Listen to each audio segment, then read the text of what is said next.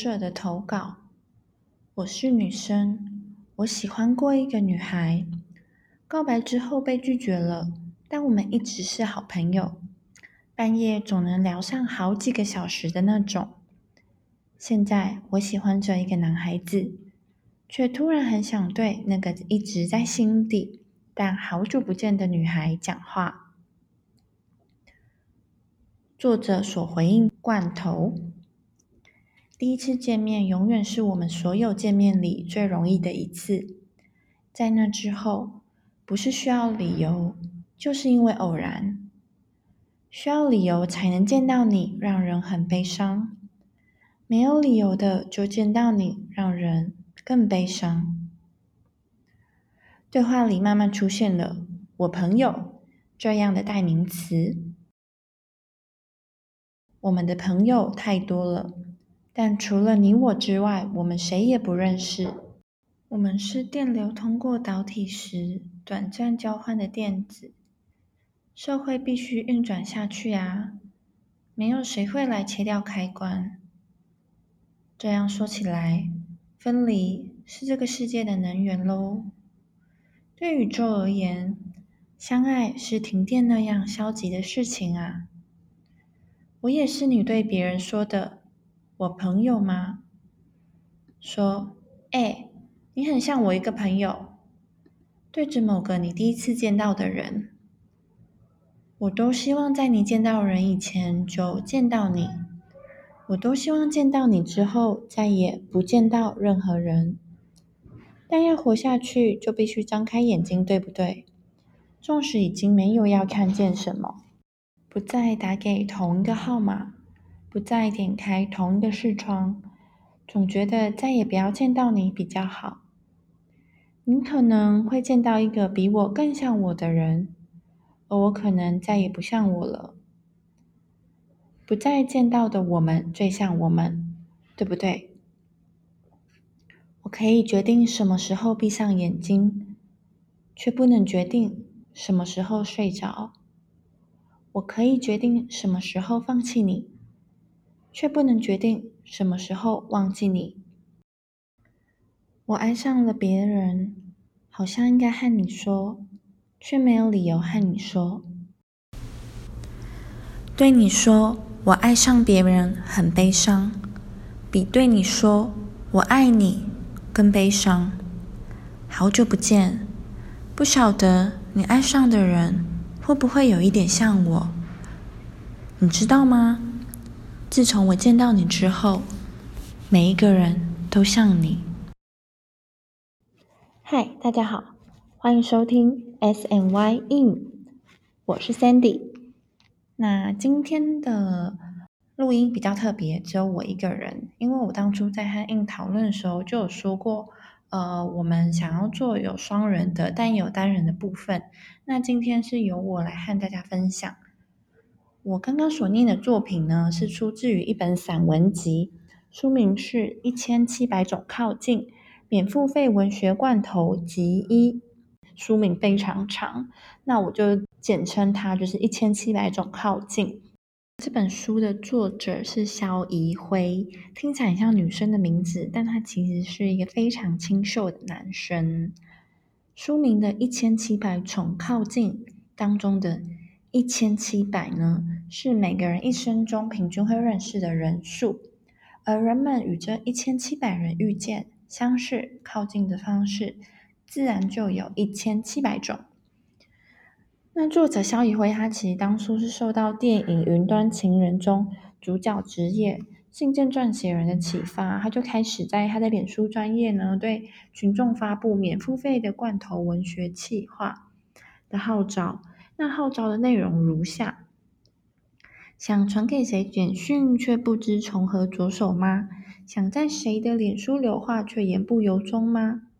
在这系列的动态留言或者传送专业讯息，指定任意场合、对象与要求，我会依照开出的条件代写一篇文字供你使用。三年来，已经接获来自陌生人的九十四个委托。本书呢，收录已经完成的七十个罐头，这些来自各方的委托呢，成为各种关系和生活样态的标本。作者与读者之间也形成了告解者与被告解者的关系。这七十篇的短篇散文作品呢，网罗了各种生活关系和处境，包括情爱纠葛的揭露、世代困境的发生、自我怀疑的告解，描述文学呢如何建构和他人的内在联系。今天分享其中的一则作品，我觉得它掺杂了爱情和友情的情愫和关系。是一个很容易让作者产生投射、共鸣和联想的作品。嗯，我很推荐这本散文集《一千七百种靠近》。之前有提到，我们创立频道的其中一个单元呢，是想推广诗和文学，来培养文字敏锐度啊，为生活添加色彩。今天选的是散文集，但我没有解析这本书。与其说不想呢，不如说就是我应该没有这个能力。好啦，其实事实上就是我觉得散文相对于诗词是比较容易理解的，所以你们可以用你任何想要的方式还有角度去理解这些文字与作品。文字比我们想象中的还要贴近生活，例如像这本散文集，它其实就是传达了文学呢可以转化我们的生活片段。然后可以表达我们想说的话，是一种很神奇的力量，让这个写作计划不仅是透过作者外在的介入，那其实也是以文字去疗愈他人内在的一个过程。文字作品呢，在这之中呢，重新找回了它的功能性，那也透过广泛的委托呢，充实了它面向的丰富性。嗯，比如说，我很喜欢作者他收集旁人的经验感觉来挪用生活的典故，还有宇宙间的一些物理现象来做譬喻转化。比如说，他要描描写一段左右游移的感情，作者就写了：以前你比较喜欢 Godiva，其实现在也是，可是你现在好想吃 M&M 巧克力。那当他刻薄致信，就是写信给委托人背叛的男友，作者就写下：你们也许在看完一部青春纯爱电影之后做爱，毫不在意观众的心情。总之呢，就是我很喜欢他用这些很特别的文字来描写。我自己在读这本书的时候，就是会有一种默默被疗愈到的感觉，会有一种嗯，有人懂我的心情。而且他用更美丽、更深刻的文字来传达我没有办法言喻的感受。我觉得在关系当中是需要时间，还有你不断的去自我反思、去痊愈的。而我认为阅读是一个很棒的方式。方式，嗯，我觉得卷舌真的很难崩溃。好，反正就是希望你们喜欢今天的短短的分享。上次的试播集有收到很多听众的回馈，就是非常感谢大家的建议还有支持。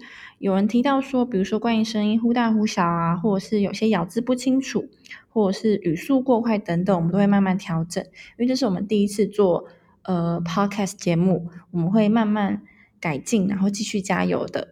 至于就是 麦克风的部分呢，等到我们之后预算的话，我们会考虑购入专业麦克风的。但因为我们现在还在就是尝试的阶段，我们就不敢往就是轻易往下预算嘛。总之，就希望大家可以继续支持我们，我们也会继续努力的。总之，非常感谢你们挪出今天宝贵的时间来听我今天这一集，我其实超紧张的。因为我不是很确定，说就是我这样的分享形式会不会很无聊？因为我不太想要，呃，放太多什么一些个人的解析啊，或是我个人的感受进去。我很单纯，就只是想要分享这个我觉得很棒的作品给大家，然后推荐这本散文集给大家。嗯，如果你还喜欢的话，我等一下会在最后再念另一段作品。就是如果你想听的话，可以继续听下去。那如果不想听的话，我们就可以到这边结束。有空的话呢，欢迎来我们的官方 Instagram 来找我们玩耍互动。我们的账号是账号就是跟我们的名字呃名字一样，叫做 S A N D Y I N N 底线二零二一。这个频道名称是印想到的，我觉得非常厉害。就是 S N Y in 是 Sandy 和 in 合起来，最后再加上个 I N N。那 I N N 其实就是像旅馆啊、休憩所的感觉。我们这个频道就是想要让大家陪伴大家的 me time，然后有种休憩所的感觉。那我们就下次线上见啦！如果你最后还想再听一段萧以辉的作品的话，就继续听下去喽。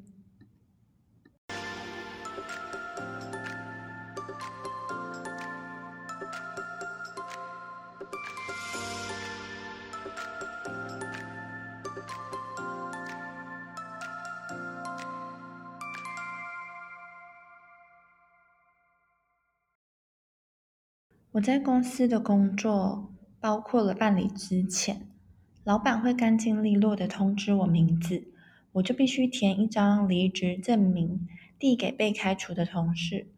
我遇过几个红着眼眶接下，却有理的对我说谢谢，但其实他们大多很平静、很大人的接下了。不管是哪一种，我一律留下他们的私人电话留底，这是公事的部分，而我往往就停在这了。每当我想以私人的身份说些什么或做些什么的时候，我就开始害怕了。同事间的交情很奇妙，除了一两个真的特别要好的，大多数的同事都不会成为真正的朋友。即使我真的很喜欢他们，但我们不是朋友，所以我总是取巧的逃走。我害怕他们落寞的收拾东西的背影，我不确定自己。这时候走过去拍拍他的肩膀，到底是安慰比较多，还是打扰比较多？我往往我往往就如同每天下班那样说再见，即使明明知道我们大概永远不会再见了。你知道该怎么好好说再见吗？我真的很喜欢他们的。作者所回应的罐头，我常常死掉。十一岁那年。我安静的看着同学把抹布和香蕉皮塞到又丑又脏的阿佳的抽屉里的时候，我死了。十四岁那年，我没告诉老师，小安在教室后面被男生们脱掉裤子拍照，然后我死了。十七岁，我没有拒绝，和朋友们一起在隔壁班，老师涂口红戴耳环的男生经过时大喊。小娘炮来了！二十二岁，我服从班长命令，把记录小卡随便写写，在自己假造签名。二十三岁，我听同事的劝告，虚报办公室的开销。我有时候并不想这么做，但我没有说出口。我想，大概是因为我在那些场合突然死掉了。我允许自己偶尔死掉。所以我活了下来。二十五岁，我第一次听他的话，在离职证明上签好自己的名字，把它交给了像你一样的人。不，其实不一样，你们全都不一样。也许就是因为你们和别人不一样，所以他要你们走。说起来很好笑，对吧？找工作的时候，每个人的履历。必须写得自己与众不同。面试时回答一大堆和勇敢或者理想有关的事。进了公司之后，他们却总是说那样子就好，一直以来都是那样子的。我记得我在面试的时候说，我的优点是待人亲切、开朗、幽默，一定能和同事们一起快乐的合作的。结果现在。却连每天都遇得到的你，也没能好好说上几句话。今天把单子拿给你的时候，我想起这件事，然后，然后觉得应该离开的，明明就是放任自己不断死去的我。你相信过什么吗？我觉得这个世界根本没有神明。为什么显然说了谎的我没有受到惩罚？为什么善良的人没有任何奖赏？为什么？认真生活不一定会得到幸福呢。认真生活就应该要得到幸福的，不是吗？如今我待人普通，说话不怎么好笑，而且直到现在也没有办法真心的和所有人相处。我也不勇敢，常常让自己暂时死去，只因为害怕真正的死亡发生在自己身上。我甚至非常懦弱，我懦弱到希望每一个人都一样幸福。这个世界果然没有神明，对吧？如果有的话，他为什么没有和我有相同的愿望呢？还是说每个人都幸福的这种事，就连神也做不到呢？你知道说这些没用，又无法改变什么，但总要有人去做一些一点用都没有的事情吧？我不敢想象，每个人都只做有用的事情的话，这世界会变成什么样子？今天你必须走了，我想要和你说这一声一点都没有用的再见。我想要告诉你，离开并非一无所有，即使没有人能改变你必须走的这件事，还是想让你知道，有人希望你幸福。再见。这个世界没有神明，但是我祝福你。